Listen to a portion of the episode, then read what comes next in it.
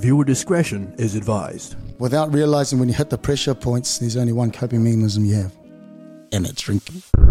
Mandate. Welcome to Mandate, where we navigate fresh perspectives and nothing's off the table. Tonight's guest house, all the way from the promised land, two seven four in Ōtara, Tāmaki Makoto. He is a former professional rugby player who played for four provincial unions, also four Super Rugby teams or four Super Rugby franchises, uh, and also had a long stint in Japan where he played for nine years. And also when he came back uh, post-rugby, he was director of uh, Pakuranga Rugby Club uh, for eight years. And also, most importantly, he is a husband and also a father of three.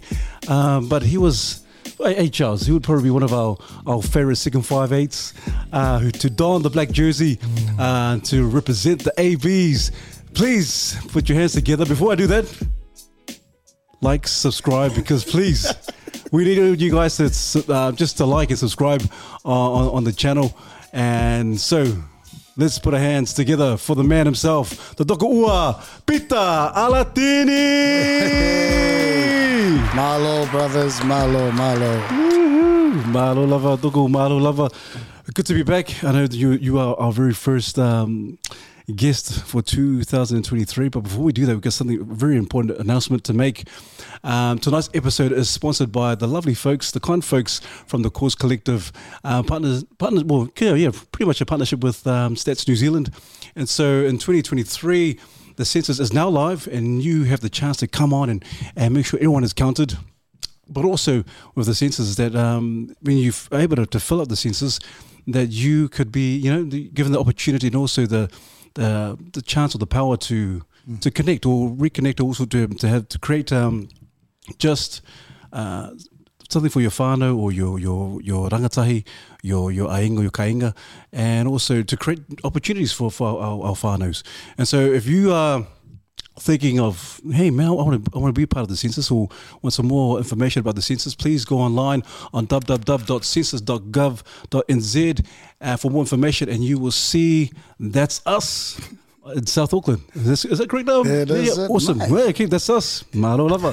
What a pro. What a pro. Oh, my goodness. Oh, man. Yeah, um, before Peter talks about his work at Cause Collective and about the census, I said, don't worry about you baby daddies that um that might get exposed about all the your kids that you have all over um, Ōtara, but um, that's not what the census is about. We'll get um, the uso to explain what it's about. Oh man, Maro, hey, thank you once again for coming out. Also, um, special mention to, to Mata. Thank you, Mata. She's yeah, she's she's around somewhere. She's over there. Um, but uh, Pita, before we kind of delve into the conversation, um, Toko, because people always think, oh, Pita Alatini, oh, yes, you can five eight All Blacks, uh, and the aura around the All Blacks. But you're more than that. You you're obviously more than uh, obviously your your sporting career was was amazing, um, but as a father and as a husband, and also also being part of the, the Cause Collective for the last two years. If you can tell us the transition, and like obviously it's been a while since you, you've played on, on, on the field, but in terms of now recently, what's what's been what's it been like for the transition and, and you as as a man, but more so as, as a person? Um, thank you so much. Firstly, the introduction was uh, was way above and beyond of my expectations. Like the old favorite second five that always comes through when you're talking to the brothers, but I kind of have to I question, are you sure, guys? Or, but I'm really humbled and uh, always a pleasure, even more so when it's on a platform for our people, uh, our Pasifika um, people, and, and, and everyone else, I suppose. But transition is a tough thing, and I think in my era, we didn't quite get the gist of that. You know, if you were, I suppose, um, had a business or you're well endowed in, in around financial literacy, um, you know, didn't go through what we go through with overcrowding, housing and all these other different things. Yes, you had an experience, but I think you're kept in um, you're kept in, in a corner at times that rugby is you mm. and you are rugby, you know, and that's probably where I landed when I finished. So when I finished, there was promises that I would go back to Japan as a coach. I thought coaching would be my career, but the truth is, if I, when I'm really honest about it, years later, it was just a stop. You know, it was the easiest thing to go to when I finished rugby because I didn't really have a plan, and that's probably. Um, and then from there, coming to Pakuranga, uh, eight years there. I mean, my first year, I fluked. Um, two thousand thirteen, we beat Pakuranga, forty-eight years, hadn't won a uh, Gallagher Shield, um, and we won it. But I had a team that that that I was lucky inherited from two amazing coaches before me, um, who who uh, Wayne Pivac and Paul Feeney, who both coached Auckland and also international duties. So transitioning was back into rugby, and I thought this is what I wanted, coaching um, the kids. I loved what I did love is I always loved community rugby. It was what I was brought up on. It's probably the love of my game came from community rugby. As a youngster playing, I, I dreamt every time. Uh, I couldn't wait to get up in the morning, get the boots on, or back then just go bare feet because that's what it was for a long time. But in the community space, into the clubs, um, love being around people. And it was just easy, you know, it wasn't hard. But as you go into to the next era of professionalism, you are dealt with sponsors, obligations. So now it's it's turned into the job. Eh? And that's and that's where I probably, it was tough um, at the time to really capture that. We were very, very much amateur in that early part of professionalism, if I'm honest, you know. A lot of my era just, because we love the game.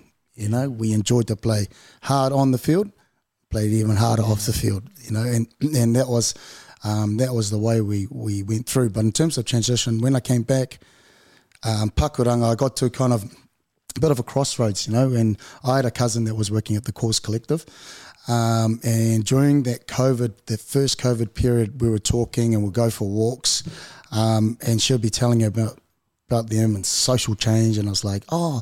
Make out as if I knew what was going on. Oh, that's cool. All I heard was, you work in community, it's our people, you'll be working with us. And I was like, oh, that sounds good. But I came to here where I knew um, it was the last two years of my boy at um, Kings, and his, he wanted to play for, he was in the first fifteen. Uh, for me, the rugby at the time, um, I had no real pathway to get through in coaching. So I really kind of felt like it was time to find something new. Uh, one was to really follow my boy in his last two years, but the next was to go really gauge and find myself as a person. So so the Cause uh, Collective um, offered me a role, and whether it was because I was the ex-All Black or, or what, but it was beautiful because we already had um, a connection that one was with my cousin, uh, I guess, that was working there, but um, before that I, I went and spoke on um, Tongan Language Week as a guest. And then I also went to one of their workshops um, as a sports, uh, ex-sports player with other sports influencers uh, and administrators. So um, I had a f- kind of, I felt at home there. As, as, as everyone, as soon as I walked in the doors, and I suppose when you see everyone as your own people, there's nothing better than just like, and then you start hearing, and it's like you walk through the door and you get a mock straight away. And like, oh, yeah, I'm home, I'm home. So, so that transition. Um, I think the important part of that was that I could start to really um, appreciate what I'd done in rugby, but really start to build myself and um, as, as a person, um, and also get my confidence back and, and understanding there's more to life than than what I've done with rugby. I actually could build the same and transfer the skills that I had at, at rugby into this new role, and so um, so that's been that's been the kind of the journey so far, and I think. Um, Don't get me wrong, it, it hasn't been the easiest journey. It's a, a lot of, uh, you know, you come from reading game plans and, and doing passing drills and tackling drills to, to really sitting down, and they go through some critical thinking, some systems design, things, some design thinking, and I'm sitting there just going, mm, mm, and everything just goes over my head. But it, I think w- what, what it is cool is that the, the cause is bigger than you. Mm. There's other people that we work in our communities in South Auckland that needs so much more help. Mm. And I think that's the humbling part that you go, right, I actually need to understand my work because um, our people are, are still struggling. Same problems that were there twenty years ago, mm. still living amongst us. You know, physical inactivity is, is in my area. Uh, long-term condition, health issues, is, we're still high in stats in those, obesity. So um, understanding that and finding better ways to do things than what's been currently done in yeah. the system is a is a big part of my work, and um, and slowly kind of getting the, the better understanding of it, and then who do I work with alongside, especially contacts or people I know that are in those spaces that um, that I'm able to, to, to really connect with to to help with the cause.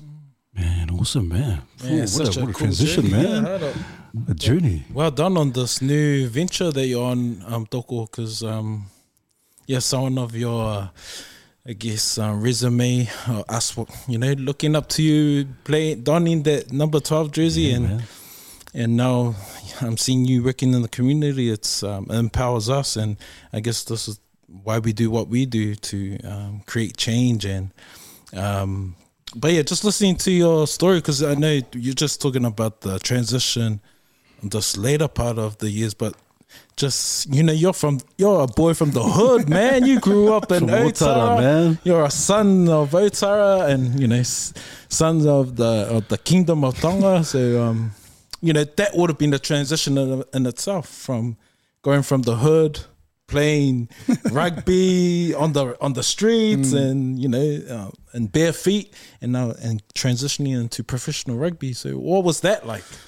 Oh, look, it was, I think I'd, you know, I look back at my life and, and living in Ōtara, proud, proud, yeah. proud, you know, like you said, we were one four eight East Tamaki Road, across the road from Otamariki Park, massive field, you know, if we were not playing in our backyard, because we had a big backyard, we'd cross the road with all those cars. Well, actually back then there wasn't many, you know, as many cars as there are now, but so it was easy to cross over.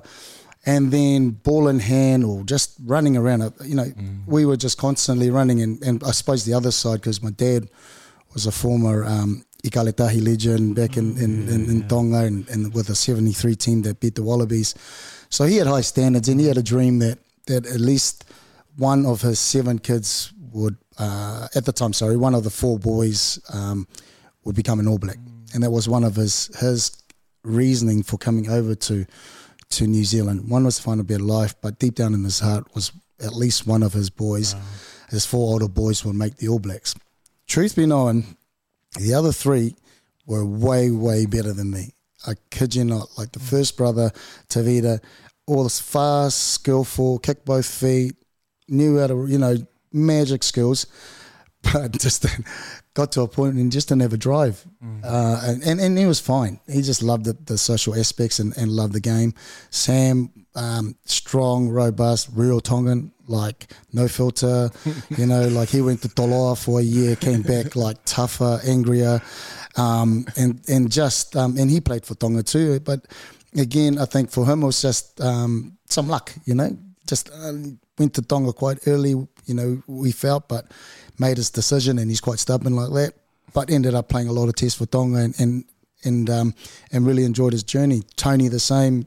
I felt he was really skillful, good with the with his mouth, like really talkative, fit as. Um, so for me, as number four, I felt the thing that, that got me was Dad's drive. I got Dad's drive to to to keep pursuing in the dream, and the other side was picking up bits and pieces from my brothers and what they had and try and just roll with that. So a lot of my game was built across the skill sets that my brothers had, yeah. um, and then my dad's want um, was what I what I had to do to, to, to kind of roll in there. But in Ōtara, that that's where it all come to fruition, because we we got we, we, we trained nearly every day when dad and dad was still running then, which was horrible, because he'll come from work, tell us to all get changed, and then we'll just go. And about two hours later, we'll come back, and it could be a long run. We had a back. Um, there was a back track at the back of Ōtara that's still there now. Um, there was hills and and other little, uh, and it was just, you know, those there was just the, the natural surroundings that we could. There was no excuse for us not to. So so that was cool. And then going through, I suppose I just loved being at school in Ōtara. I was a proud East Tamaki Primary boy till um, standard four. Then I moved to, to um, Yendara for my last year. Sorry, standard four, standard three at E T, because the brothers were at Ferguson Intermediate, and uh, my younger sister was there, and she was starting school, so I had to go and look after her. And then I went to Ferguson Intermediate, and and like I said, rugby, being an Ōtara kid was huge. You know, we. We used to always rep, and we all do it still now, you know, you rep your your, your area, yeah. you know, really proudly. And, you know, there was whispers around at Māngere, there was a big Tongan boy there who was repping up Māngere, and his name was Jonah Lomu. Oh, yes, yes. we, we knew of Jonah really well, because our churches were both Methodist. Yeah. So, uh, and he was just a beast. Um, but, you know, as an Ōtara kid, and then through Ferguson and through the Roller Mills um, rugby team, which is the intermediate rep team back in the day, Um, I got the opportunity to meet a family who, for some reason, I had, had adored me through um, Like uh, I stayed with him for, for a week during the tournament because my parents had to go back f- to Tonga for a funeral, but they um, nurtured me and, and actually took care of me for that week. And I was just doing things that we do at home, like being polite, taking mm-hmm. the dishes, you know, naturally doing that. And they were in awe of it, that, that you didn't have to ask, you know. And I was pushing all the other island boys, because about three of us that stayed with this family, hey, come on, we got to go and do the dishes. But this was in us, right? This was yeah, yeah. We were, either that or you get a hiding. So so I thought best that we just do it with our boys. And, and we did, and, and they, I think, just saw a part of um, – of how we roll in our culture, eh? Our respect, you know, we, we're living in a different house. We make sure we, we we respect everything they tell us we do. And so through that relationship, they, the family, decided to get me an interview into Kings College. Now, I didn't have a clue what Kings, where Kings College was, mate. We're Ōtara. All we know is um, there's a big area besides Middlemore Hospital, there's fields, and, and they go, oh, that's Kings College. So, and that kind of understanding to, to go to Kings, um, at first, I didn't know the enormity of, of what had just happened. And, and you know, and scholarships was really rare.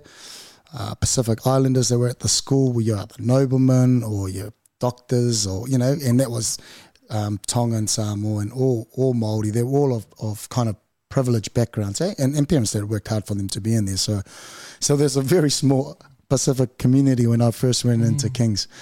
But the beauty of it was that I was a, I was a day boy, because there was border and day boy. But every time I went to that school, it was like a dreamland.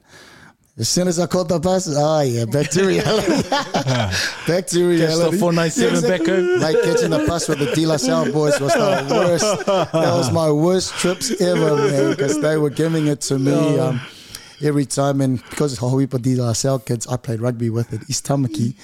So then they had heard that I'm going to King's College. And so I always had to catch the bus with them back up to school.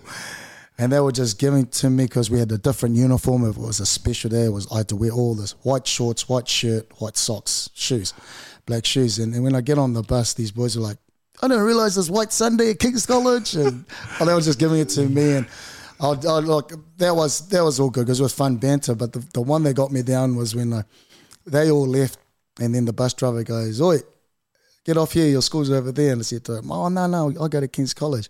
He goes, no, you don't. Oh, and oh. I was like, no, I do, honestly. So oh. take me up to the next bus stop. And he literally took me up, parked up, and saw me walk through the gate and kind of, you know, to make sure that I was. Wow. I gave him the old bird and then I took off. I gave him the bird and I said, stuff you. And then I begged my dad to, uh, can I find another way to get mm. to school? Because I suppose, it was, and, it, and it was very rare, very rare yeah. for, for a boy from Ōtara to really, you know, first to go to King's College, I suppose, and then, um, and that was the that was probably the tough part was finding, finding a way. Mm. You're talking about transition, finding my way around. I'm around all of these kids who, uh, you know, have got have got lives that are, are pretty steady and settled, uh, and and the parents have, have got them through, and then with with where I was living, we.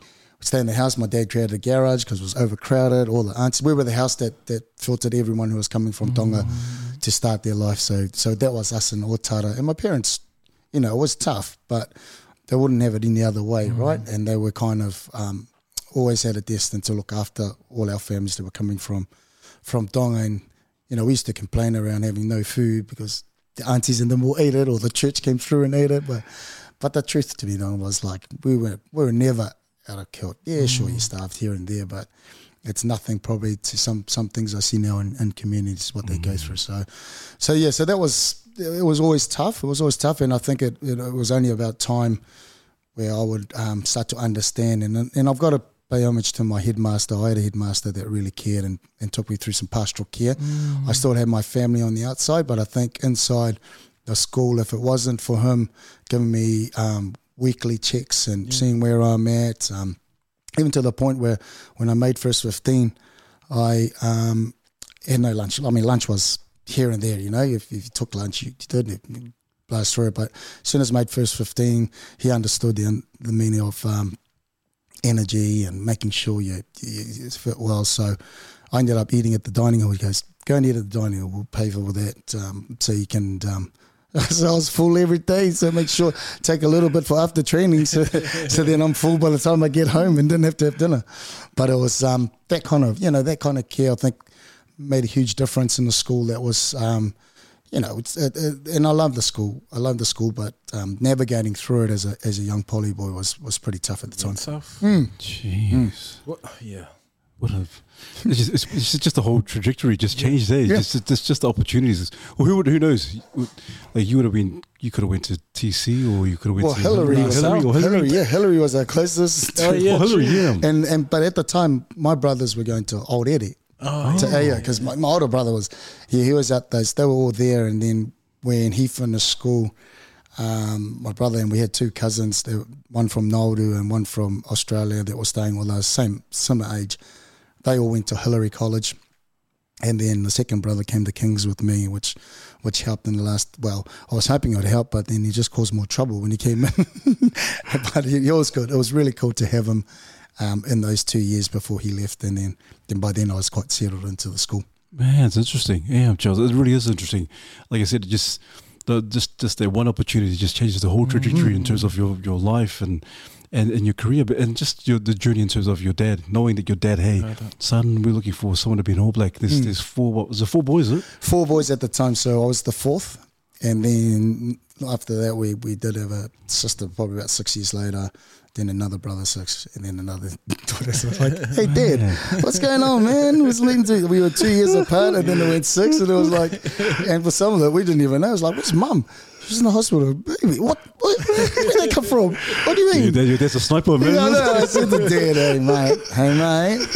You're not on tours anymore, mate. You're actually at home, brother. You're not playing weekend yeah, anymore. Exactly, mate. I see you just going to work and back. What's going on? But, oh. um, yeah, so these, so I'm smack back in the middle. And I've got, so I've got three brothers above. I've got a sister and then a younger brother and then another sister. Wow. Mm. Man, in terms of navigating through, um, you know, going from one demographic into mm. a whole different scene, um, was it hard? Um, was it hard to? Or did you feel out of place? And then, sort of touch on like, did you know at an early age like what racism was, especially from your own people? Mm. See that the thing with with um, when I went to Kings, um, I did, but I was still kind of oblivious a little yeah. bit. Hey, really naive. I didn't. You know, not, I was just in awe of to be there at the school. The parents, the the Balangi parents, the Wallaces, um, who are really, I'm still tight with them. Cool. They, they were, I call them my second parents. Um, their family really did um, help me out in terms of understanding. They knew it was always going to be tough. So year before that, they took me, met some friends, got me acquainted with, with a couple of the boys that probably will start the following year. Um, but having all that still, it, it was tough. Um, I think another part which was really um, helpful was I met some kids that were like farmers, and so they, you know, they were they were there, but they were kind of quite down to earth and, and grounded. Cool. And the ones that went, I mean, that's just I couldn't fault them because yeah. this is the way they were brought up. So you know what I mean. But but I had um, I can't say amongst them that there was any racism amongst that group when I was with.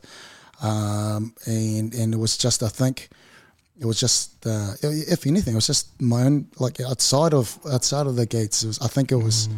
it was hard for people to see, yeah. how, how am I going there? How am I, how am I going to that school, you know? And, um, I used to always joke that, you know, my dad works twelve hours, um, shift work to get me into the school. There's yeah. no way you'll be able to pay that. Yeah. But, um, but we were always, um, yeah, I, I think the, the, the helping of just, having that ground and, and pastoral care from the parents cool. and the headmaster, and then being at home to understand as well that, yeah. you know, the effects of, of kind of living both worlds. And, and, and I'm not going to lie, it wasn't easy, but I think as, as years went on, um, it was it was easier, it was better to navigate of, of where I stood and stuff. And I think at the end of the day too, when all phase out was us, bang, rugby. Mm. Rugby will cure everything. And, and, and at times, you know, when you were... Um, performing at a level, things do do kind of fall in your lap, yeah. and, and, and you're able to get better help and stuff. Mm.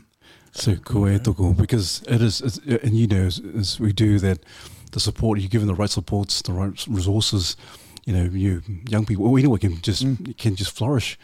But you think of it, because you do in, in the Cause Collective with the young people and the, and the families that you're kind of working alongside and the programs that you're doing, do you, do you feel like, do you, is there like something that's kind of missing? Because I, I think of our young ones, is is the support that back in, in your day or our day, is it the same kind of supports there, or is there something, or is there, if, ch- if times have just changed? It's just I, th- I think definitely there's, there's times that have changed. I think support looks differently now mm. for our kids, you know, like um, they live in an instant world, you know, the screens and everything is available to them, more information's out, um, and then from, I suppose, the responsibility of, our, of, of us as parents or caregivers is really understanding their world, and I think that's probably where we, we have a little miss between what we see as love and support and what the kids see as love and support, and then also I think articulating our communication to the kids mm. is really important, um,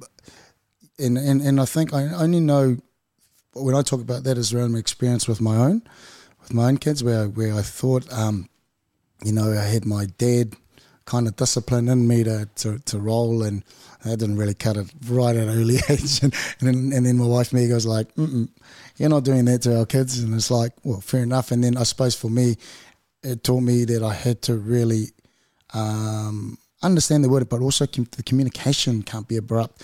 But I found, I find as well, it's it's uh, our communication goes well too when, when our personal responsibilities in terms of a dad and and, and being a, uh, a father, husband, all that kind of stuff um, can, can get all mixed up, and, and, and so you're almost kind of just caught every time in the whirlwind, yeah. and so your frustrations at time, without even meaning, unconsciously are, are put across to the kids, yeah. and they always think that you're always angry, and most of the time you're just tired, um, you've worked, you know, you've got other things to do, and you know, if you've got a lot of uh, family members, then it becomes the the worrying of, you know, payments mm. and, and who else do we need to, to, to, to help, or so I think there's there is support. I just think that um, it's understanding what that support looks like, and, mm. and we got to probably, it's more talking with the young, with the youth, to understand their perspective, and, and really hearing them too. I think they always feel um, their voices are not heard or valued, eh?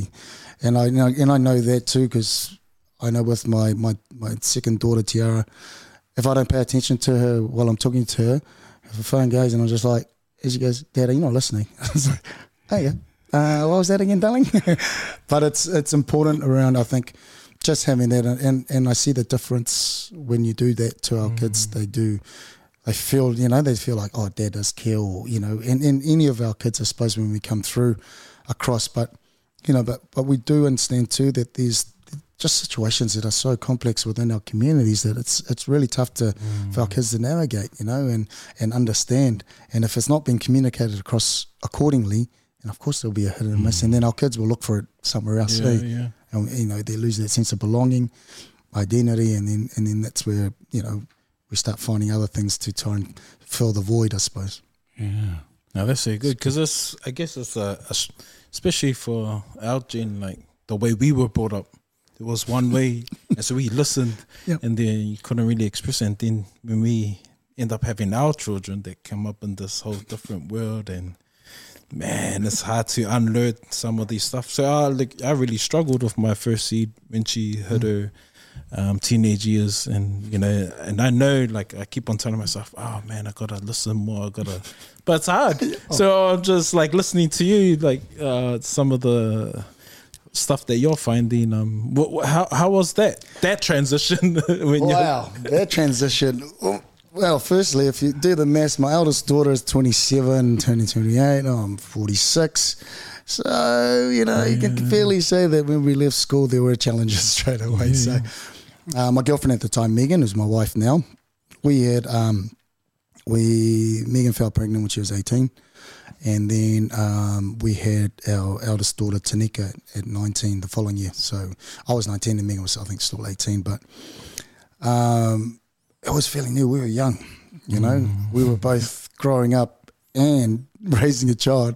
And to be honest, it was um, off the cuff. I mean, we, we knew, look, love, we, we had to love the little girl regardless, and, and what they looked like. But we also both spoke about that we weren't going to also um, stop our loads and, and, and, and make sure, you know, um, that, that our goals are such, as long as we're doing accordingly and, and make sure that our daughter is looked after and safe, that we'll still push on with our with our careers as such, you know. And I think the first part was, was Megan was a fantastic, and still is a fantastic mother and, and, and a teen mum, and, and what mm. she took on and allowed me to pursue rugby straight away when I left school. And I think that was between rugby and the context of rugby were easy to go straight into work. And I knew straight away, we look, we need money. I mean, there's no doubt about it. Mm. Got to raise a daughter. And then just, just kind of that transition, and, and we can't for we our girl that she she was with us throughout. Um, then Megan became True Bliss, and I became an All Black, and we were able to do that with our daughter, and she was in the middle of it all the time. I think that was one of our keys, that we we always made sure that she looked after, she always um, cared for, and it was never she was never going to be a hindrance to us, you know, if you know what I mean. Mm. And um, And so, but as, you know, as they grow and they get older and they want to do their own thing, and we were in Japan, and and um, and she was doing so well in Japan. We're like all together as a family. And then I think she turned fifteen, and she came up to me, and mum goes, "Mum, Dad, I'm different. I'm different here in Japan. There's all Japan kids. I'm not, I, I understand everything, but I just, I need to go home and, and go to college and kind of, you know, rebuild myself to, you know, an education system back at home. I miss having friends that I can just talk to." And um, naturally, of course, I walked out and said, "No, nah. no, you're staying here in Japan with all us. We all, we're all here as a family." But funny enough, you know, Um, we spoke, and Megan spoke, and we just like, we can't deny the opportunity, you know. We had her so young, she's our eldest. If we can't give her what she wants, we won't be able to, you know, we'll, our, our space will, will be a fracture in our relationship that'll be very hard to to put back at, at some point. So so we all kind of sat around and agreed, and so she came back and did um, high school for two years. Yeah, she did two years here. We got into... Um, Saint Cass, she went to, she went there. So I had to keep playing rugby because, man, it's different from going from scholarship to paying guys. And the old man was like, "Mate, I'm coming to the end of my career. Keep sending me, mate." But it was, but to see her flourish, um, it gave us, you know, hope and and um, happiness that we made the right decision for her. And and and um, and she's just been a beautiful girl. Sure, we had. Um, um, You have these little disagreements, but it was with her was very easy, and I think we put that down to her growing up with us as a youngster. Whereas the other two, Tiara and Trey, um, who's been with us all the time. Tiara especially, I suppose she's she's she's so um, she's so kind-hearted and strong, but she's really strong eh? and quite sensitive at the same time. So, um, and she'll speak out. If she does, this, if she sees things, and it catches my uh, Megan and I off guard at times, but but I really respect her for that, you know, because it does it holds accountability in, in everything we said, you know. So I love her for that, and, and she just keeps it real, and, and, and she's got so much talent. But but her and Trey are two years apart, so so they're really tight, you know, and, and I love that. It's so beautiful that that. Um, You know, you you got siblings, and they're all tight together, yeah. and they're ruled by, or not ruled, but they're, they're really supported really well by Tanika, our eldest. And when you get that family dynamic, I think you, you kind of reflect and think, oh, well, there's something that yeah. we did right along the way, you know, and um, never take for granted, but just really thankful that that um, the kids have got that and, and, and can kind of, I suppose, like I said, now between all three of them, they can pretty much open the doors to wherever they want to go and, and want to do, you know. It's just, it's, it's there for them, and they know that Megan and I support them in whatever way they want us to do that. It's cool, man. Because I mean, you think of the past there, um, Pita, like, um, you know, probably, probably twenty years ago, a lot of our, our young people, even, uh, you know, some of our siblings would say, oh, I, I want to ask mum and dad, I want to get out of here. Mm. I want to try something new. I want to try you know, some other opportunities out there, try some new horizons, and not have the guts and the courage to say, oh, mum and dad, I want to do this, I want to do that. But for your daughter to, to come up to you guys and just and just come up straight up, hey, I'm as a fifteen-year-old, like, mm. Dad, mum, I need to get out of here. I want to go to back to New Zealand, finish off my, my, my high school. And so obviously uh, Doro, you, you and your wife have done a good, great job mm. for your kids to kind of feel safe to, to voice, like you were saying, to mm. voice their opinion and to voice um, the, the different opportunities that they, they, they're seeking. And so, bro, so obviously you said, hey, man, nah. Because I can imagine, I can imagine like if my daughter did that, because she's, she's still with us. And then Charles, his daughter's down in, um, in Wellington now. Mm. And so for both of you guys as fathers and as men, like these are our baby girls, man. Yeah. It's like, man, I can't do I this. Know.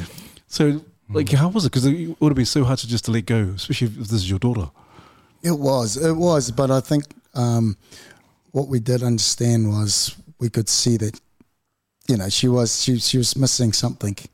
And the, and the last thing we wanted was to, to kind of not pay attention yeah. to that, make sure that we did. And I think Megan um, was the one that saw it early and, and, and just said, look, we have to we have to um, support her in this decision, you know, because um, she really, really needs it. And, and I didn't really know to that extent until, um, you know, it was tough to say goodbye to her, but when she got there, the way she just able to settle in, we had family there that were able to support her, but because she went into boarding, but the, the way she just kind of adapted, and, and I think because we let her do that and go home, I think her drive picked up that she goes, well, I won't let mum and dad down. I'll make sure that I do the best on this field to, to you know, to, to um, kind of acknowledge the fact that, that we were able to do that. So, and we kind of, I think from there on, we could see the pockets of where our kids lay and, and how we have to be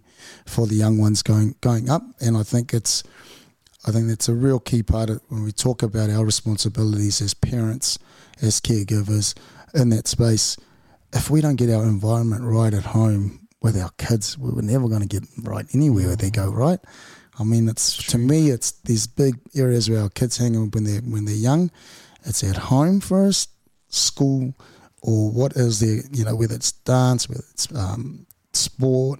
And it's kind of like that's the, the three big environments I feel every time is that if that environment uh, is, is done well and the kids thrive in it, then you'll find our kids will always be open. And home to me, I suppose, is that we had to make sure that, that our kids can can speak when something's wrong, you know. Mm. And I suppose when you just look at the mental health issues or suicides, all those different things, that, and, and the big cause of that usually is that they didn't know how to voice yeah. out what they were going through, eh?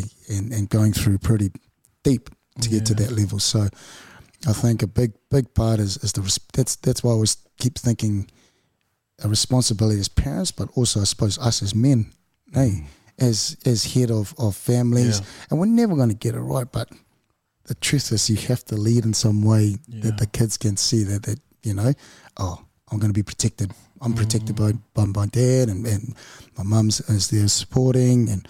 So that kind of stuff, and it is. Don't get me wrong. This it's always going to be hard, especially when when you come into sort of parents and stuff, man. But when the parent is strong, the kids see that, and then that kind of builds the inner strength in our kids to to really fight on when, when there's challenges or, or barriers they face. And I think, um, well, that's that's I think a really key key part in our and just having that relationship strong with your kids. Mm, loved it. It sounds like this is part of. You know, it's who you are. That's what you, you know, and just you're sharing to us your journey. And um, I guess because I want to really know about um, the work you're doing mm. at Cause Collective.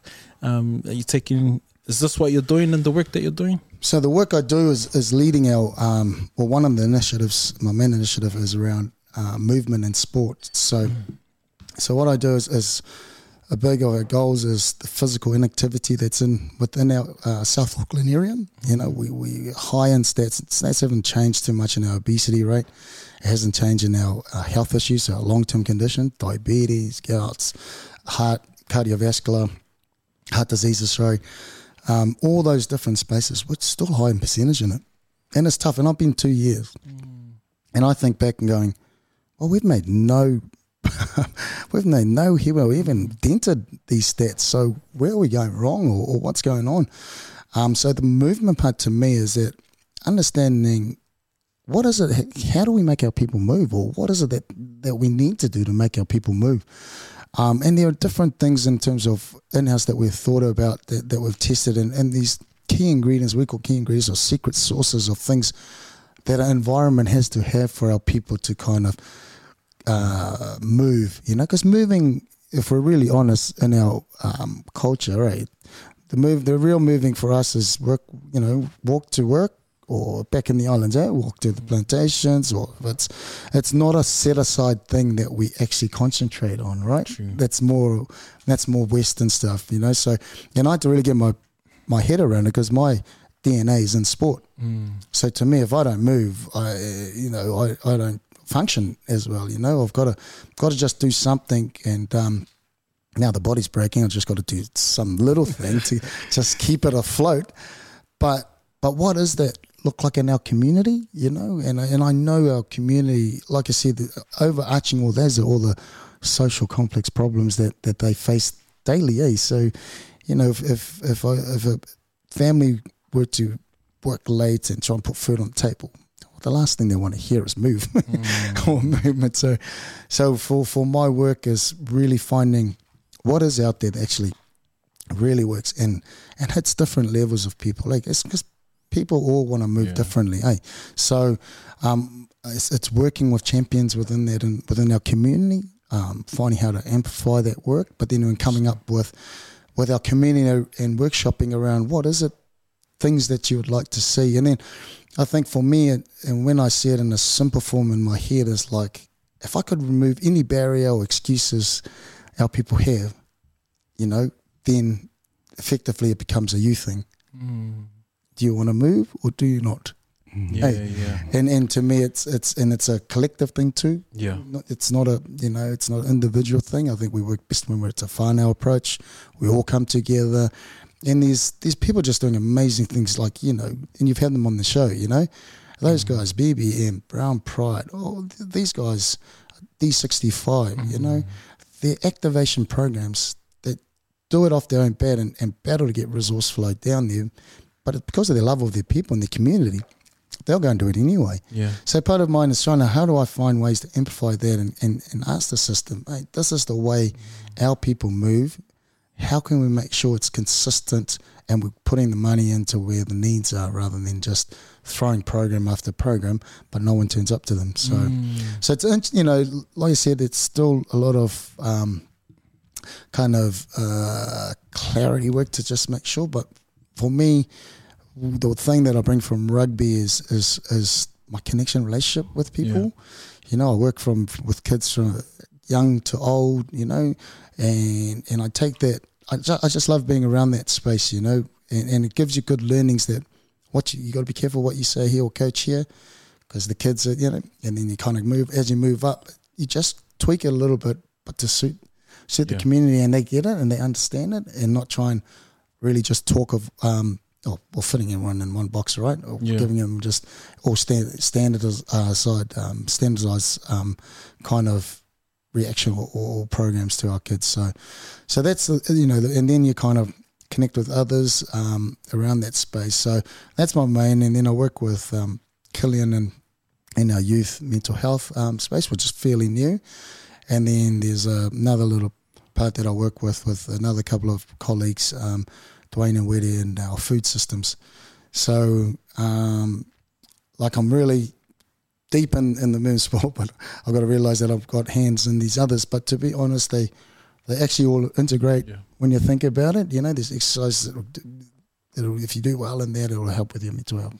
You know, your food is a big part of of of uh, what drives you, gives you energy, can be medicine for your body. So. It's just really navigating. I know this is my main, but I know at some point it all comes together. It's just which part to different audiences do they want to hear first that'll get them to a certain point before all the rest of them come together.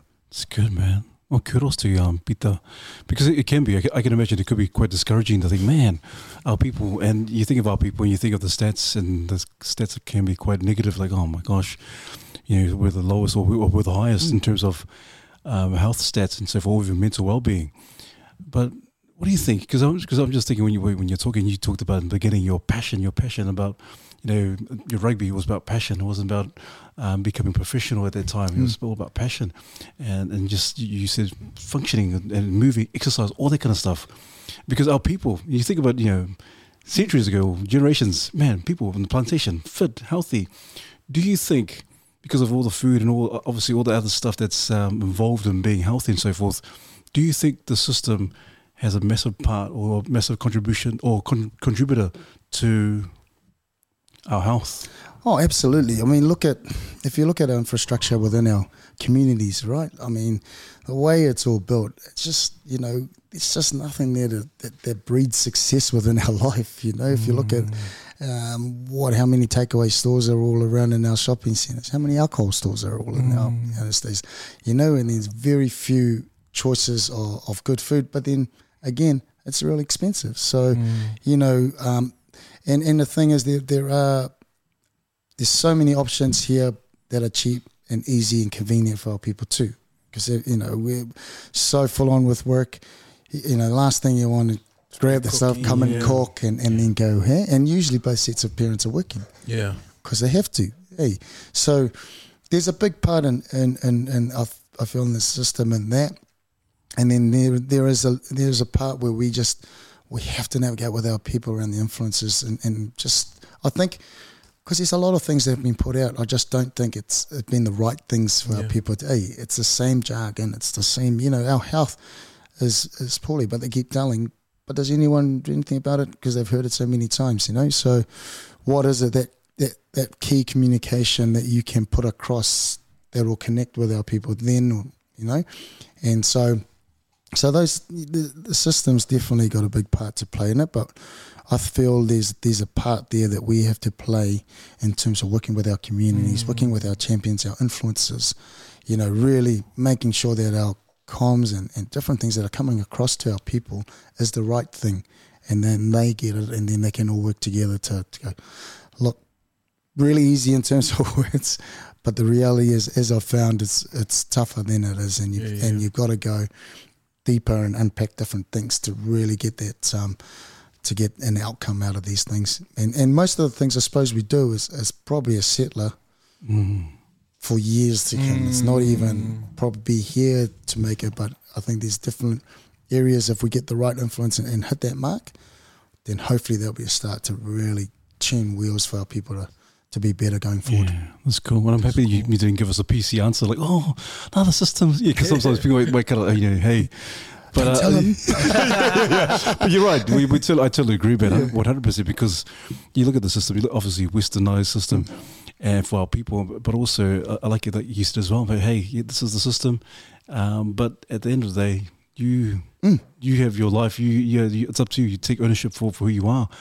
And so for, for our men as specific about men in general, well, what is it? What is it that it's that kind of there could be a plethora of things, but I'm just thinking in your in your findings and what you've done and, and so far and what you've seen, what has been the number one hindrance as to why our men don't want to get up and get active? it's, it's funny. And first, I'll go back to the system. I think what we got to know too, the system's actually not designed for us. Mm. The system's actually designed. Mm. For those, it works for the people that actually it's designed for, eh? So for us, is what is what is a Pasifika Māori system that works for us? Mm. That'll get us the, the right things, and I think we've got to make that clear too, eh? But in terms of where we've come to and understanding the main the main problem that I was that, that we came up with as a group is that there are no compelling reasons for our people to move. Mm. It's not compelling enough for us to move, like we spoke about before. The, the social complexities of their problems, their issues that hold things in place, that, you know, it's not strong enough to, to move. That doesn't give them a big enough drive to move, you know. So when when I think about our work, we've got to find the cases, different areas or pockets of, of, of things or evidence that shows it actually really compelling, to really drive our people to go, man.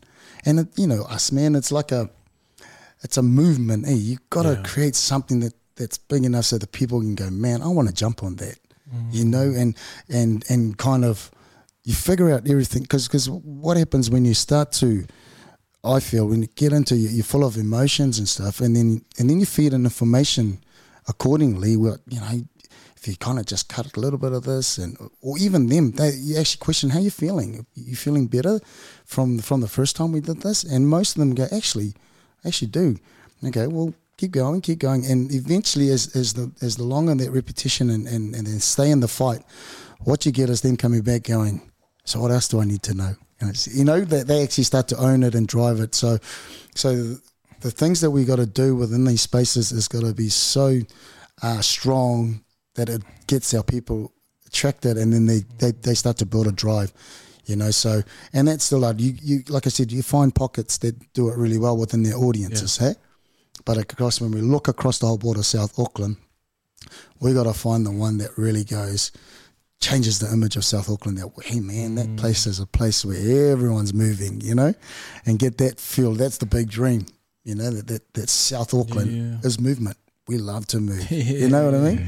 So when you get out here, walk out at Ōtamari Park, yeah, everyone's doing laps. You know, it's not just one or two of us. It's like, it's like in Christchurch, yeah, everyone's running in Christchurch. Brotherhood. It's I mean, even pockets here, you know, like I live in Wattle Downs now, but, um, you know, I go to Tara, I just remember we used to run. There's there's mm. a few of us. You can name the guys who were running back then. There was myself. I remember running one block.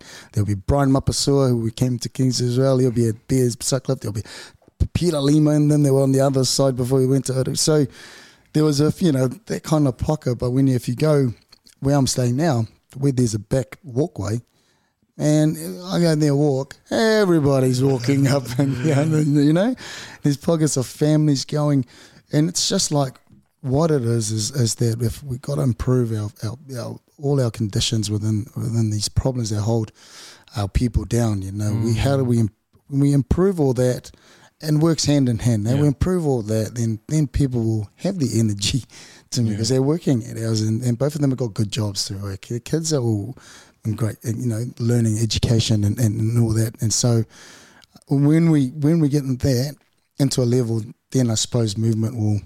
Will yeah. kind of be in that space. Become a priority. Yeah, so we just got to make sure we just keep finding those those big big levers to push on, mm. and then but the other side is, is the big improvers, I suppose. Hit that, mm, cool. everyone will be in.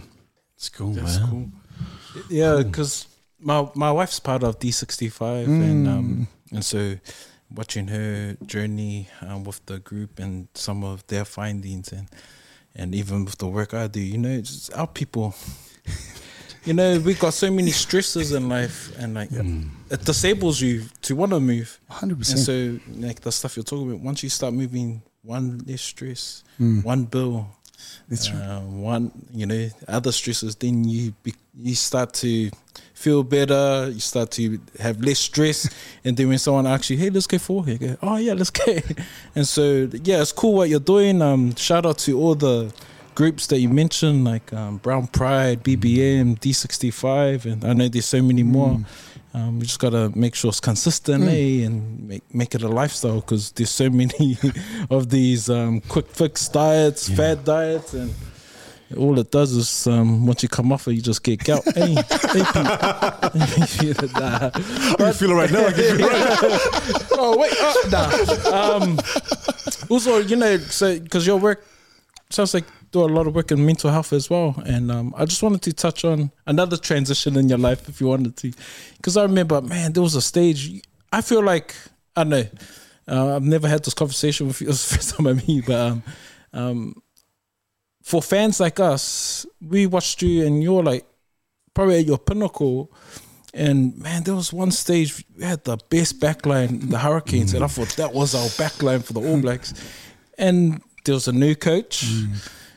I feel like your career was ended prematurely, and it was like everyone, you know, everyone from our era, everyone that was diehard fans would go, man, how come Cullen and Alatini didn't get yeah. picked, you know? Everyone, all, all us couch coaches. Name him, name him, name that coach. yeah, so name that coach who, yeah. who ruined it. For but like, um, how was that journey for you? So like, um, are you able to share? Yeah, like, for sure, brother. I've, I've, um, I've touched on couple of times around it.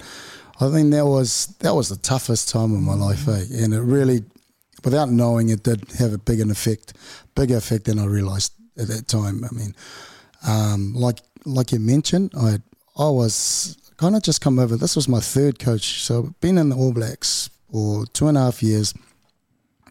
Wayne Smith is my third coach. Just as I'm starting to get him under my belt, feeling good and actually feeling, you know, comfortable in, in, in the fact that here I am as an All Black and I'm actually performing to what the jersey holds and what it states, you know. Because to be honest, the, the All Black culture and, and also the club is a very exclusive club and a very privileged club to be part of. But, man, it's it's tough, you know. Like, the easiest part is getting selected. And you've heard this a lot. But when you go in, you've got to navigate where you are, because it was still quite hierarchical back then. So backseat of a bus, you know, you got your older boys and played a lot of tests and you work your way to it. So new boys will always be at the front. And you got to kind of, there was a mannerism thing, you know, how much you say, what you do. And, and I was kind of got it, you know, but it was, I was all part of that change, you know, earn the right. You know, we're, you know, you, we're the same. We just got selected together. Whether you've played this many tests and I played this much, if we select together, show me that you're the man, and, and, and then I'll give you my respect, and I've got to do the same in both parts, and we hold each other accountable. But it was it was really tough to navigate my first year, and because I was always, um, I was kind of the number twenty-three. I mean, they didn't have a twenty-three-man squad then, so I was the only one who couldn't play, you know. So, so that was hard. The first year was awesome to be in, but really kind of struggled to feel like an All Black that year, you know, and that was ninety-nine, and I went to World Cup.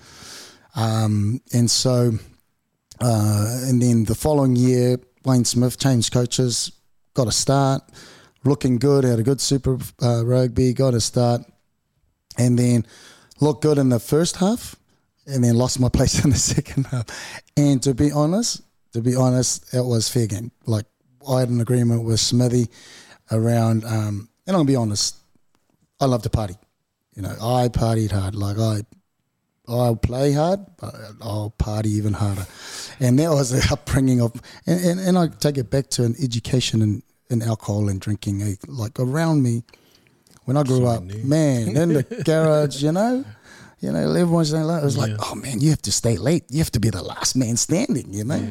And I hit, and I hit that at an early age. And then so I suppose when you, without realising, when you hit the pressure points, there's only one coping mechanism you have, and it's drinking, you know. So um, the more pressure I got, the more I just, like, as soon as the game was finished, oh, man, I just wanted to hide myself and get into it, you know. And then we had agreement with, with Smithy, and, and he goes, nah, mate. Because I was like, he found out that I was always out after each test and stuff. It was like, you're going to have to earn your right again, which was fair enough. Like, this, this was at the end of the two thousand tour, and then kind of just part of the tour, worked hard, trained hard, and then gave me a clean slate and said, two thousand one, let's go. If you live up to what we spoke again, you know, and challenge and you play well. And that was the year I did everything he, he asked me to, you know, especially when we got into All Black camp. Uh, hardly one, two beer after the game, should have been. Although it was hard, it was like, oh, you know, but nah, went and left it. And um, and, and I put that to me being comfortable, because I was actually really prepped. I was really good, felt good. Like I said, you feel comfortable, you start to see things, and the, you know, the, the, it's not as daunting. The test doesn't become as daunting as it is when you're first playing. You don't know, you know. So, so that year, I felt like I was, I was really in there. So then when he, when when the coaches changed and I lost my place again, man, I, it, it was hard. It was hard. I went on that tour, pretty much felt, I could feel it was my last tour with these coaches. Um, and I just, I think I fought so hard to get to the space I was, I had no fighting in.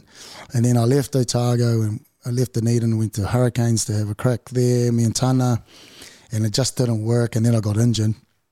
And so I was spiralling down and down. So again, my coping mechanism was was always the drinks, and then um, it got to a point where I got injured, out for the season, and then we just had to make a decision.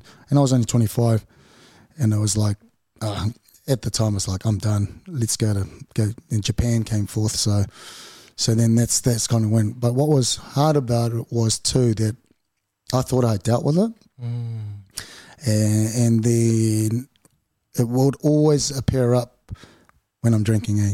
Always in the back end of here. They always watch games and you kind of think, oh, should be still there, should be still there, you know. But and it took ages. I'm not gonna lie, it took ages to get through it. Went through a lot um, in my journey, but what I did, what had come to fruition around it too, and, and, and a whole lot during that MatchFit program was really kind of taking it back and going, wow, if you don't really deal with those experiences, how much does it weigh on you and, and, and just keeps holding you and just keeps kind of festering in you and pops his head up every time you, you, you go into that space, you know. So it was, it was a really tough time. My, my wife and, and, and, you know, my kids were quite young. My probably oldest daughter um, witnessed just just rubbish ways of, of living as a father and as a, as a role model. And, and look, I and I take responsibility of that space. That it was just a space where I didn't know how to handle, didn't I really know who to talk to, and I did. And, and, and I managed to, to find different ways. I did some counselling. I spoke with um, a couple of pastors around it to really, you know, draw back to, to faith and stuff that that we grew up on. But I think it was it, it was the, the space where I think where when you get to, to, to be happy, where you find a little happy place. And I, and I really do acknowledge when I came into the Cause Collective, because it kind of rugby wasn't part of us. It took me away in the environment, but what it got me was that it wasn't about me anymore. Mm. You had to always think about putting others first, and then that kind of rolled through around my relationship with my kids and family, and then and then even with alcohol now, like, you know, before I used to just like, oh, touch and go, should I? But I think what I know now is that I enjoy to have a beer, and I love to have a beer with my mates and, and all around and have fun, but I think it's because I'm more in a better place. I'm more conscious when I drink, you know, mm. get a little bit silly here and then, but you're able to switch back. And, and I think when when you're kind of dealt with it fully, I think you have released it. And now, and I really wanted to, because my kids were at the space where they can have a beer and, and have a drink. And, and I want to make sure, like, that I didn't have the education. I always tell, tell my boy, it's like, mate, no one likes a sloppy drunk. Everyone will look at you and laugh, and you think you're funny, but at the end of the day, you're a sloppy drunk. Yeah. Don't be that guy, you know. and he's, and thank God, they're, they're good, both them and, and, and all my kids. Mm. They, they're beautiful, they enjoy it. But I was like, and that's the only thing I said, mate, Dad's been through it. You know, all I'm just saying is, like, you don't need to go through it. Yeah. If you enjoy it better, you have better nights. You come home, you're all good, so... And if you fall, that's okay. Acknowledge it, and then come back through. So, so that kind of yeah weighed heavy. I mean, those those experiences are, are tough, and um, but I'm happy now. When I sit back, I can I see it, and I, I really do appreciate my time. I think the good learnings have been, and and the thing is that once an All Black, you're always an All Black, and and it proved when we're all together as old boys when we come back together. Oh, it's it's hilarious, you know. And even old old boys. You'd be telling your students like, oh, no, mate. No. It was like, oh, okay, here we go. But it's beautiful. I do I do enjoy it. I love listening to, to those before us. I love listening to those just after us. So I think you you start to find a medium of appreciation for, for what you've done mm. for the jersey and um and then those, you know, those to come and, and those current and, and also just, just put on a light for for all our kids who are aspir- aspiring to be to be part of that group to go for it. Yeah. That's awesome. My lord, my lord, I love it, Toko, because, you know, those who may be watching this and, and listening to it, especially these young athletes who are aspiring, like you say, who are aspiring to be an All Black or Ikaletahi or Tosa, more, you know, just to share that story, because people are like, oh man, and, this, and and and for those individuals, some of them might be, the drink is the only way for me to, to kind of mm. suppress or, or kind of deal with my, my, my stress or my mm. pressures or pressure. And so for you to even share that, Toko, man, props to you, bro. Um, but throughout that ordeal in terms of the drinking and the sprawling, what you said your happy place. What what, what was the happy place? Um, I think the, the happy place was really, uh, I think the identity piece that, that I just thought rugby was who I was defined as. Mm. My happy place was actually, man, I look back and, and look at my, the, the happy place is what I achieved as Peter is, you know, when I was at school. You know, these little things around as a dad. You know, the the, the, the, the my, my uh, wedding, the, or my kid's birth. You know, the, the great family times we had in Japan with all these other Japanese families. Um, you know, come back in the community and just being with the, your own and your own community, learning more about yourself, learning more about your heritage and your culture. Um, and just and for me, it, it's not hard to be. I think it's just a clear mind and, and understanding of who I am mm. and what I uh, you know live for. And, and I'm, I, it's not hard for me to be, um, but you know, have fun, because part of my life is around that. I love high energy. I love to be people with high energy, and you know, even times when you're down. Um, but it's like I always see around things. It's like, man, if you get any down, are you going to be in the box? So you might as well get back up and keep living, and while you've got the chance to, right? And I've, I've lost too many, too many lads in, in our game way too young, and, and just people we know, you know. It's mm. and it's it's uh, it's touch and go nowadays around those things, if, you know. And and and I rather rather do the best I can to to stay. And, you know, I gave it a good crack around uh, my health and my life, and but I still have fun, you know, rather than just let it go and, and kind of, you know. Um, and yeah, and not think highly of yourself, I suppose, is just mm. just the self-respect to really mm. want to be that way and live. That's good, man. That's awesome. Yeah. Oh, so I remember when I was an athlete. Nah. uh, you know, talk. we talk a lot with um, um, celebs and people that we put high, high self-esteem, and also got family members that played overseas, and so the transition from um, going from something that they've been identified as, and um, being someone that everyone knows is, you know, this is the thing that got me here. It's hard to transition out of it, and like it's cool to hear your journey, because it's like, yeah, I'm more than an All Black unit. That doesn't define who I am. That's what I did for for the season, and you're in this new season where.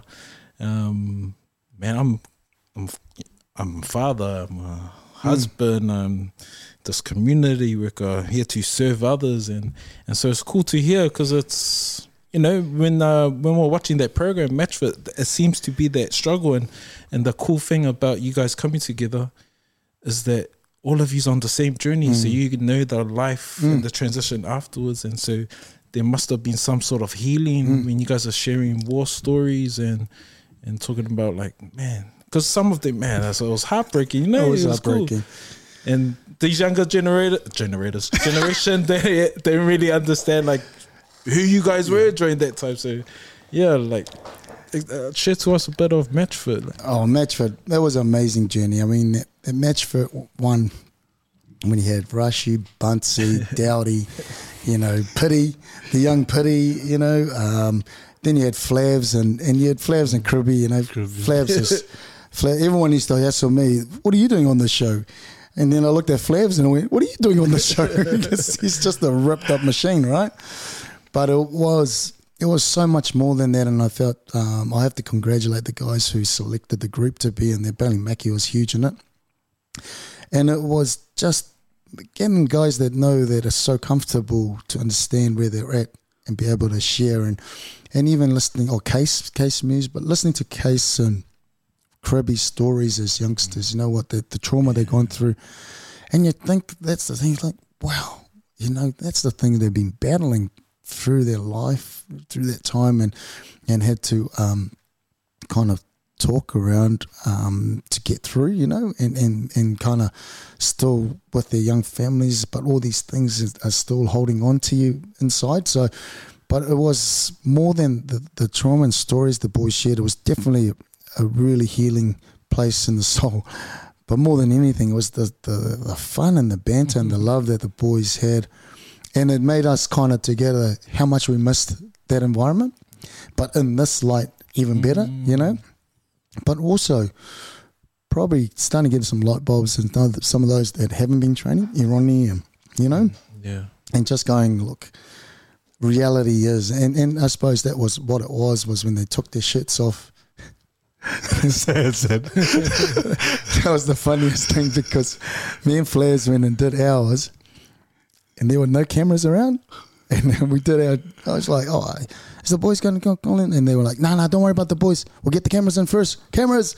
The cameras came in. He said, oh, call the boys in now. Boys. I said, are we doing it again? He goes, no, no, no, we'll just get these guys. So many Flavs are sitting there going, good luck, boys. And, you know, to have, you know, it was, I can, it was hard, you know, but I think it, at some point for us is you're going to either face it, hey, you're going to face reality of where you're at, or you're going to continue to live in this way that that's going to eventually run you know, run you out of time, right? So um, when Graham Henry took his shirt off, I was like, oh, it's head off first. And the man just whips it off. And then we all looked at each other. I remember Rashi sitting and he goes, oh, trust the pala, you go to it first. But because it was so yeah. terrible. But it showed courage from him. Like, yeah. we were all like, we were quite shocked at first. And then we all giggled. And then we was like, hurry up, boys, start taking it off and get on those scales. And they, But one was the reality of them hitting it. And then what came out of that, we read our results, was like, let's tighten up and let's let's do something about it, and we can have fun while we do it, you know. So, so that was um, that that journey was beautiful, you know. It was like we got on tire, we did all these trainings. Oh man, some trainings though, we we all wanted to die, you know. Like, and but then when I felt like I was dying, then I look at the poor other boys like, oh, I'm all right. I'm not as bad as those folks. Because we had heart monitors and yeah. and have a big screen, and each time your heart goes up, a colour changes and you earn an amount of points. And I just like, you know, we'll be just under, right? And usually it starts at white, that's when you're low, and then you go grey, then it goes blue, green, yellow, red. And we'll just be on the bike for, at the beginning we go for, bike for about ten minutes and look up, all the brothers are on yellow and red. It's like, hey, calm down, it's only warm up, come back down. But they did fantastic, and we were just, oh, I was, I was stoked. It was a journey for all, but it was awesome to see the boys that, that um, start to really click into, look, I've got to look after myself. Yeah. And and big kudos to them, because a lot of them have carried it through. And now they know too, it's you just got to chip away at it. Mm-hmm. You can't, it's not a, you know, it's not a challenge for you to, to go and thrash your body, just yeah. do enough to keep it moving. And then obviously we know the food part is the other yeah. key ingredient part for you to, to live healthy and longer, is just making sure that you can control that um, to a certain level. We, but control it that you can enjoy it. Not kind of, you know, violate your, yeah. your food kind of. Overindulge over, over you. Yeah, yeah, yeah, you're right, man.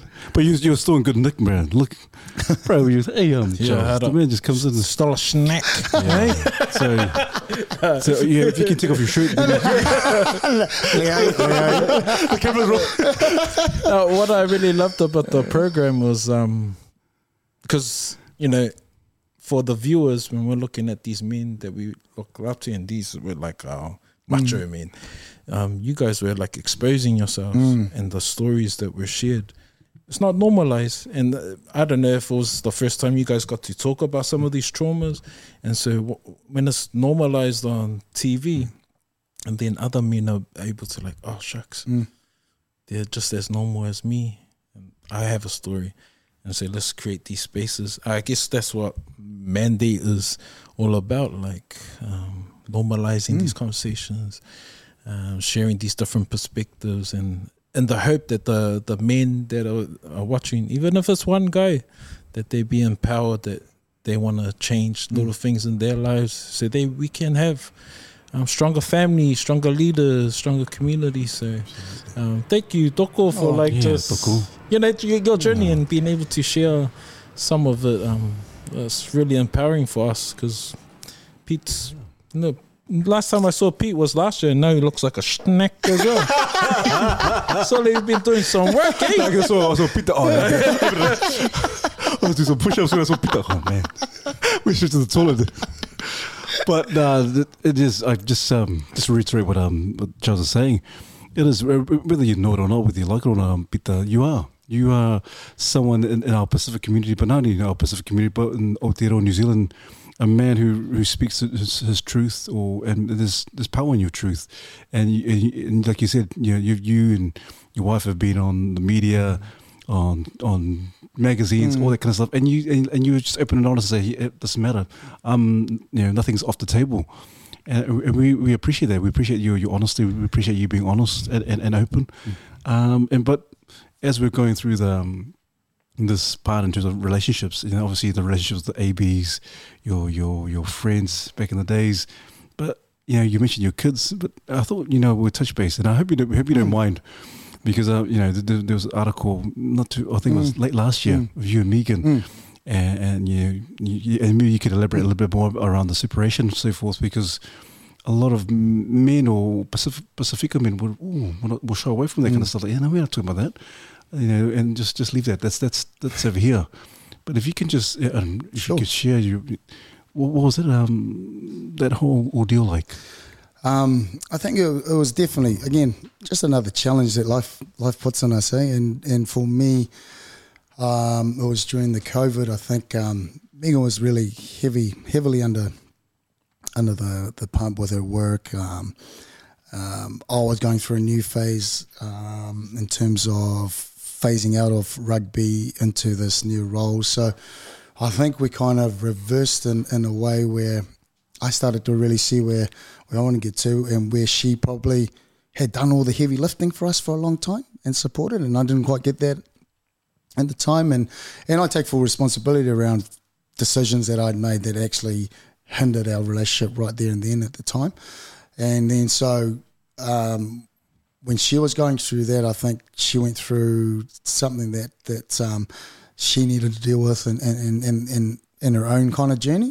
And it was pretty tough, but like like anything, you know, when you – and it was really um, – it was quite foreign um, to – to be in the space. You always think, man, you know, you you know, you hear of, of separations and, and you're like, oh, man, that don't happen. Nick, we're uh, in the same boat with heaps of my mates that I know that are, you know. So, but I think what it did to me was um, my kids were still at home, my two young ones, and then Megan decided, because her work was mainly in town, so she went into town. Um, but it really did shift the shift the turns in terms of stepping up and, and um, looking after, you know, um, the kids, which she had done for a long time, as I said, and supporting them. So uh, so when we separated, I think for me, the focus kind of went away from me again and just went on the kids. And and um, and and and it, was, it wasn't easy, but I, I could see I didn't want us, and we both spoke about it, we didn't want to make sure that what we're doing is going to affect way our kids grow up, you know, and, and they don't deserve that. Um, so we just made sure, look, we are separated. What it goes, goes, because, you know, we're legally, um, we're, we're not together. So, but we did make sure it's like if the kids want something, either one of us, you know, must be there every time to, to really see to that. So, and, and because I think I was home, I was more uh, prevalent to it because I was with the kids. And then I just remember always talking to them around, look, you know, if there's something you want to talk about and that's affecting you, don't don't hold it in.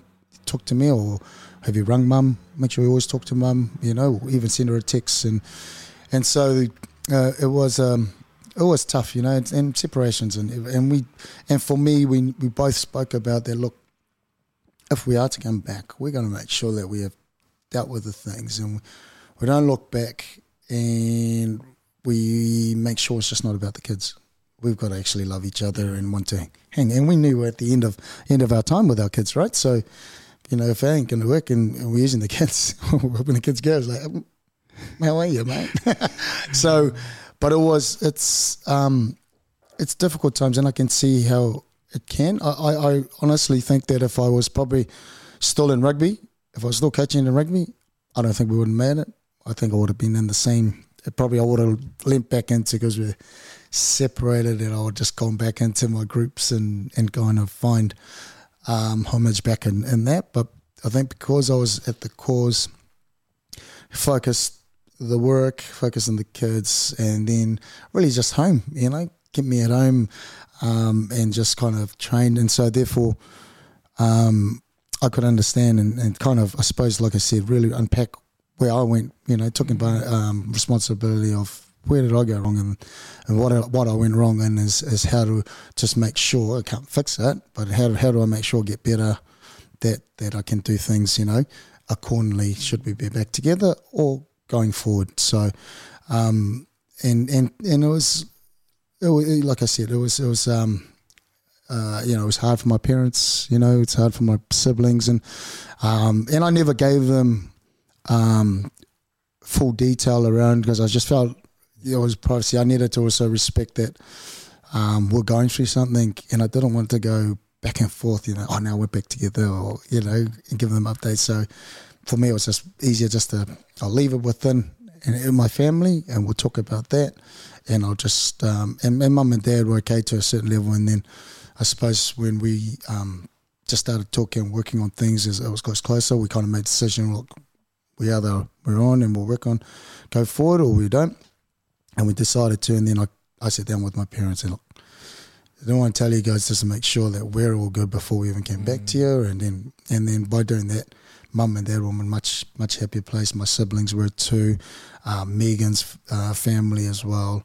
And so, but it, just because you're back doesn't mean it's all, you know, rosy and stuff. There's so much more. Yeah. We just, we all know that with your relationships, if you don't water, it won't grow. You, you just got to keep at it because um, you do tend to, can turn back into old ways of, um, you know, not, not, not kind of paying attention to each other or growing the love for each other. And so we kind of, we've tried hard to, holidays we went away and um, we've been um, to, to friends that we, because our kids were away, so when the, when the, our friends invited us to go, we actually went this time, so we spent some good time with, with our different friends together and just us. So it's been, it's been beautiful um, coming back, but it's a lot of work, you know. I'm not going to put down how much work you, you you really have to put some some work in. And then I suppose the other side is the, the honest communications between the two way, mm. um, and that's flowing. You know, the comms you got to. Um, and I was never a good talker when it came to a relationship. Talk to everyone else and come home and it's like,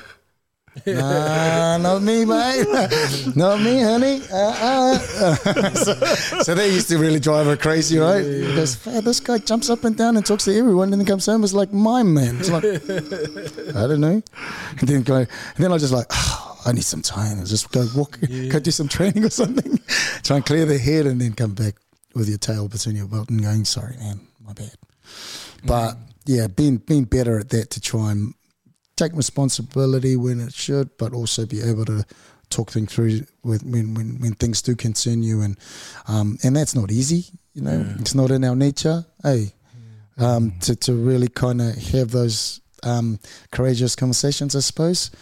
But we do, you know, we yeah. kind of do, and if we, we want to lead, we've got to make sure that we we have that line open, and then then your partner actually understands where you're coming from as much as you understand where yeah. they're coming from. So so the journey's like, like I said, it, you know, we're coming to another era where our kids will probably um, will be emptiness, and then we'll have to make sure that we keep keep working on, on what's going forward. And, and it's just about the balance, I suppose, for us now, and, and making sure we're, we're busy enough that we're doing well, but then we're also spending enough time yeah. and things yeah. together because, man, that girl at the moment, like that wall planner, it's like her social thing, man. Is any dots, are, any spare spaces, man, she's in there to get it done. And and then times I don't blame her.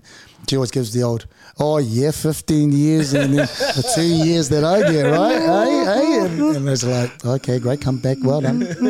Hush, hush. But um, yeah, bro, she's she's she's uh, special and um.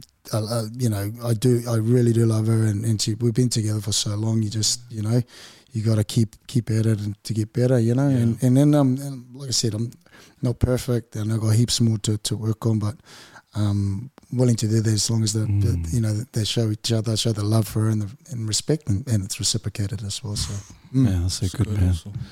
That's so awesome. And like you're saying, you know, it does. It, it's work. It takes mm. a lot of work. Mm. You know, sometimes we get so caught up and so we invest all our time in our kids and all the the opportunities and what they want to mm. do in life and so forth that we kind of forget. Hey, wait a minute! I got my wife here. My spouse is here. and, and when and you're right, because I've, I've I've kind of pondered on that. Mm. Like when my kids grow up and they, they leave the nest, like, oh, what, what kind of conversations are we going to have? We're going to, you know, because we're so we're so invested in our kids, and we're both so invested in our kids, and, and it is, you're right, it's, there's, there should be some times where we kind of, hey, mm. we just need some time by our, our, ourselves, on our own. And so it's cool, because, you know, I can imagine all the, the Kiwi daddies on here, like, man, because there's a lot of posts out there that, man, help me, give me some advice. And you sharing that, there's, there's definitely going to be guys and men out there like, man, I get that. Oh man, thank you, man. Thank you, Pita, for sharing that. And thank you. Thank you for sharing that, because it yeah, takes a lot, got a lot. You talk about courage. It takes a lot of courage to even talk about this, man. My old lover, Toko. Nah, bro. Like, you know, I think it's it's in part of us around, in the journey that I've been through and I've seen and I've been around, but I do know when it comes to our stuff, if we don't share those experiences there, then how our brothers there learn around yeah. the things we do or know, because, you know, they've put you up in such a high pedestal.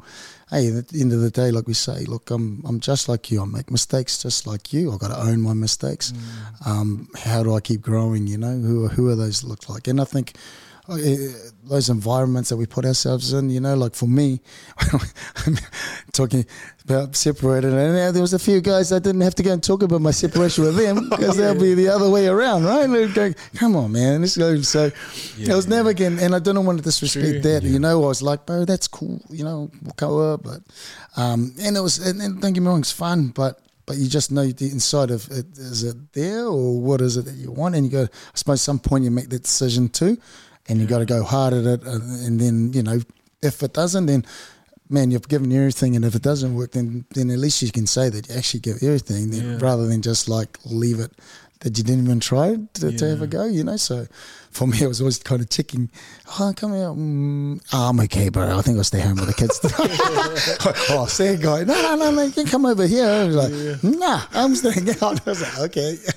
So, but I do, you know, and, and it's it's sad that there is a lot of, you know, separations and mm. and then some that you you know you can kind of see from afar when you hear that, oh man, never have thought that yeah. would happen, but we just never know. We yeah. and everyone's own environment and, and, and their sanction, um, you know, it's it's like you only you guys know, and it is your business, hey, and, and it's up to you guys to how, how that looks and works. But man, it's it's a sad life when um you know, when there's no drive around anything, yeah. eh? You know, and you just see it for a, and, and, and when you have kids, it's even, you know, because they miss out on, on everything too, you know, with, because they're dealing with, yeah. well, your crap they didn't ask for, right? Yeah. they, didn't ask, they didn't ask for, so, so kind of, it's huge that you, yeah, if it touches, uh, and it hopes that, you know, with our men, I think I'm really strong that, man, we need good men, strong men, um, know our roles,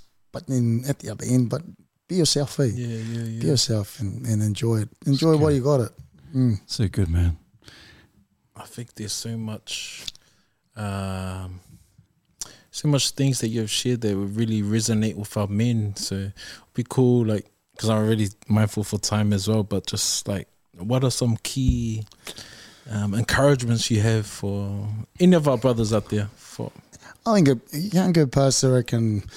You gotta love yourself. You gotta hold yourself up high, self-respect. You know, and we, man, it's tough. I get it too. You know, like see others sometimes you try and compare that you should be here. You know, you you were this, and you, what's going on with you? But I mean, you you gotta look deep and find you know find those bits that are, that are you that makes you the unique you. So you, you find that stuff in you, and really um, that that respect for yourself. And I think just the, the the environment that you're in is key. And, and not every environment is bad, but be aware. Yeah. Adding value to you, taking value out. Are they dragging out all your energy? You know, because at the end of the day, there's you're you're in so many environments when you go, and at the end of the day, that, that stuff comes home as well. So you got to yeah. make sure that the stuff that does come home has, has filled you up to go make sure you have energy with, with your family if you have. Um, um, and then just. I think the other side is, is we hear it all the time is just, just if your wife's strong enough, it's like find the things that make you mm. have fun, yeah. you know. You got to find ways to to enjoy this life that we're given, even through the hard times. Like mm. I sit at work and look at the screen and then like, it's like I keep going, what am I doing? I've been staring at the screen for ages. Everyone thinks I'm working, but I'm like, I don't know what I'm doing. You know, you're one of those guys like, uh, like that all the time. And then they just hit us. What are you doing? M N M M M. It's like, but you know, there's there's just more to it, and yeah. and you know, you can only take yourself seriously for so long. But while you're here, just I think connection, relationships are really key.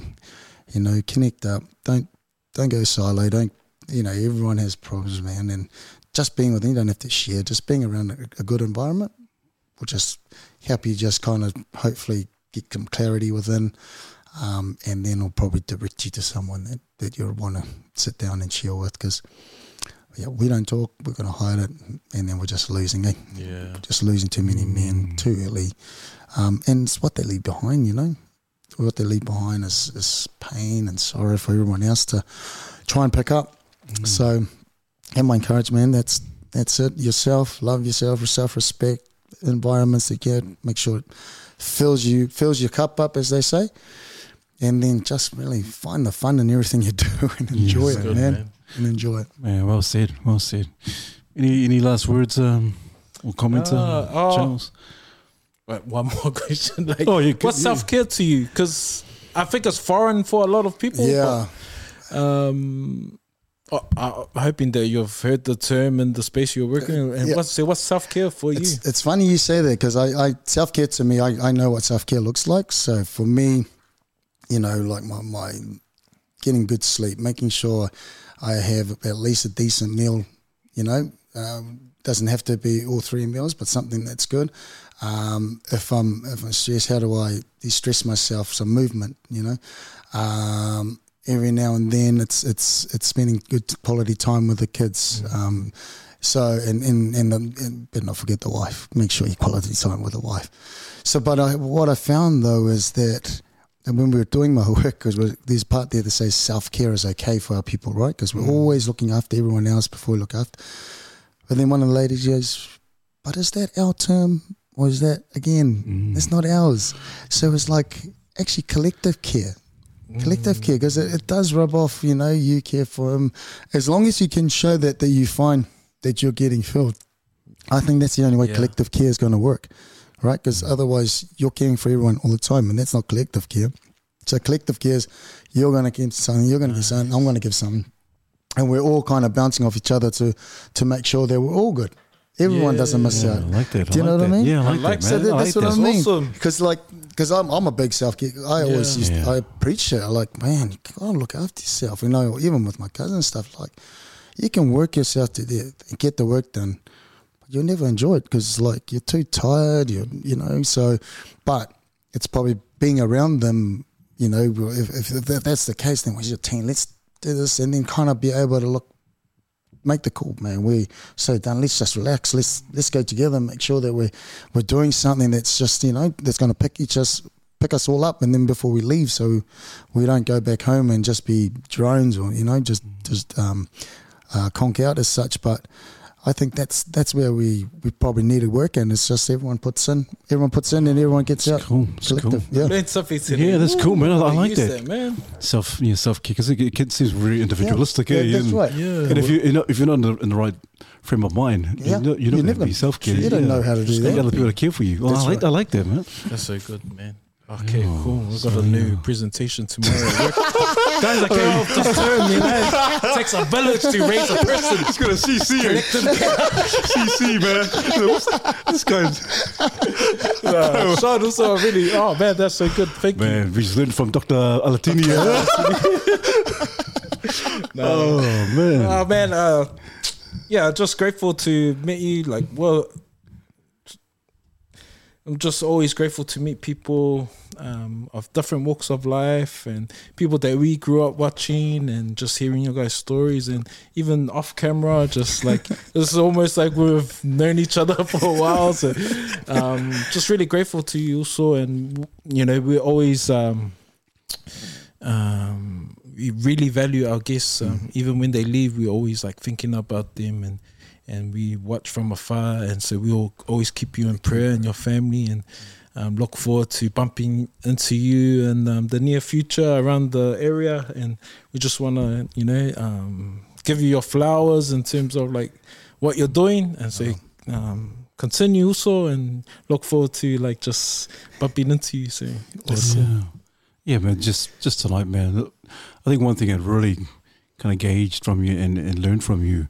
As, a, as as you know, as a person, as you you're a fighter, you're a real fighter.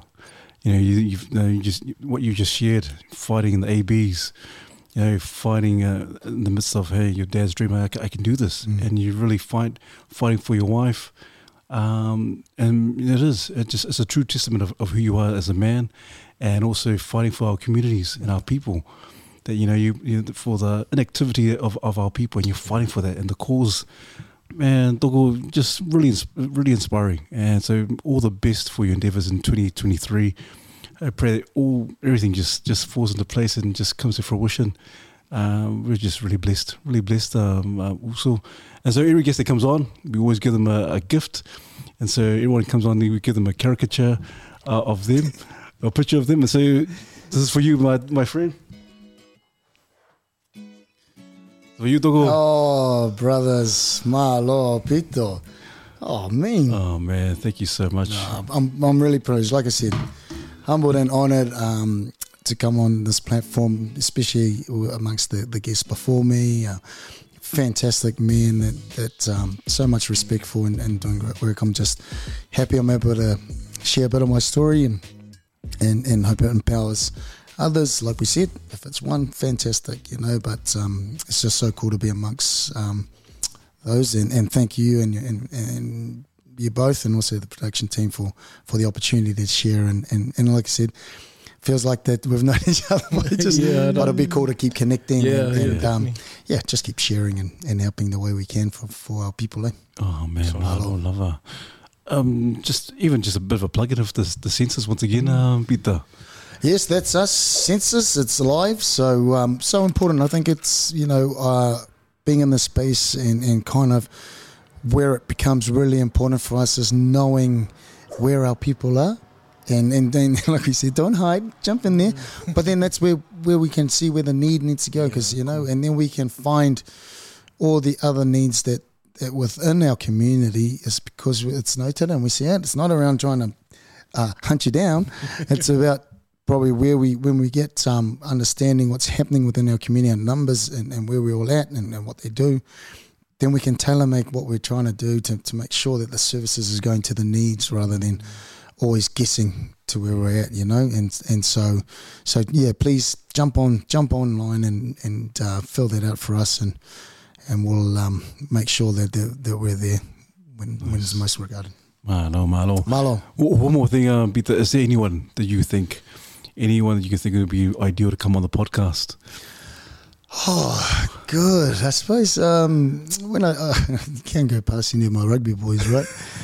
But I think. Um, Uh, I think Pal, uh, I suppose Petty's good, and, and I suppose Kribby, they, they've got some, some, some cool stories around their life and, and how they've had to overcome different things to keep going. Mm. You know, there's some sad truths around losing people eh, and, and who were really dear to them too early, mm. and how they've had to navigate themselves through it. But all the same, they again, they're fighters, they're strong men, they're, they're kind of. Um, And they're funny. They love to they love to take the mickey of themselves as well. Especially Kribby. You might not get a word in with Kribby if you, if you know them. So. But those boys those boys are pretty cool. They always, yeah, I got a lot of time for them. And, and I, I just think because their issues are real real as well. And I think these people were, have gone through things like they have too. And and just how they're dealing with it. Because it's ongoing. Eh? Pity's got mm. ongoing. Um, but he's uh, it was great to, to connect with him early in the year.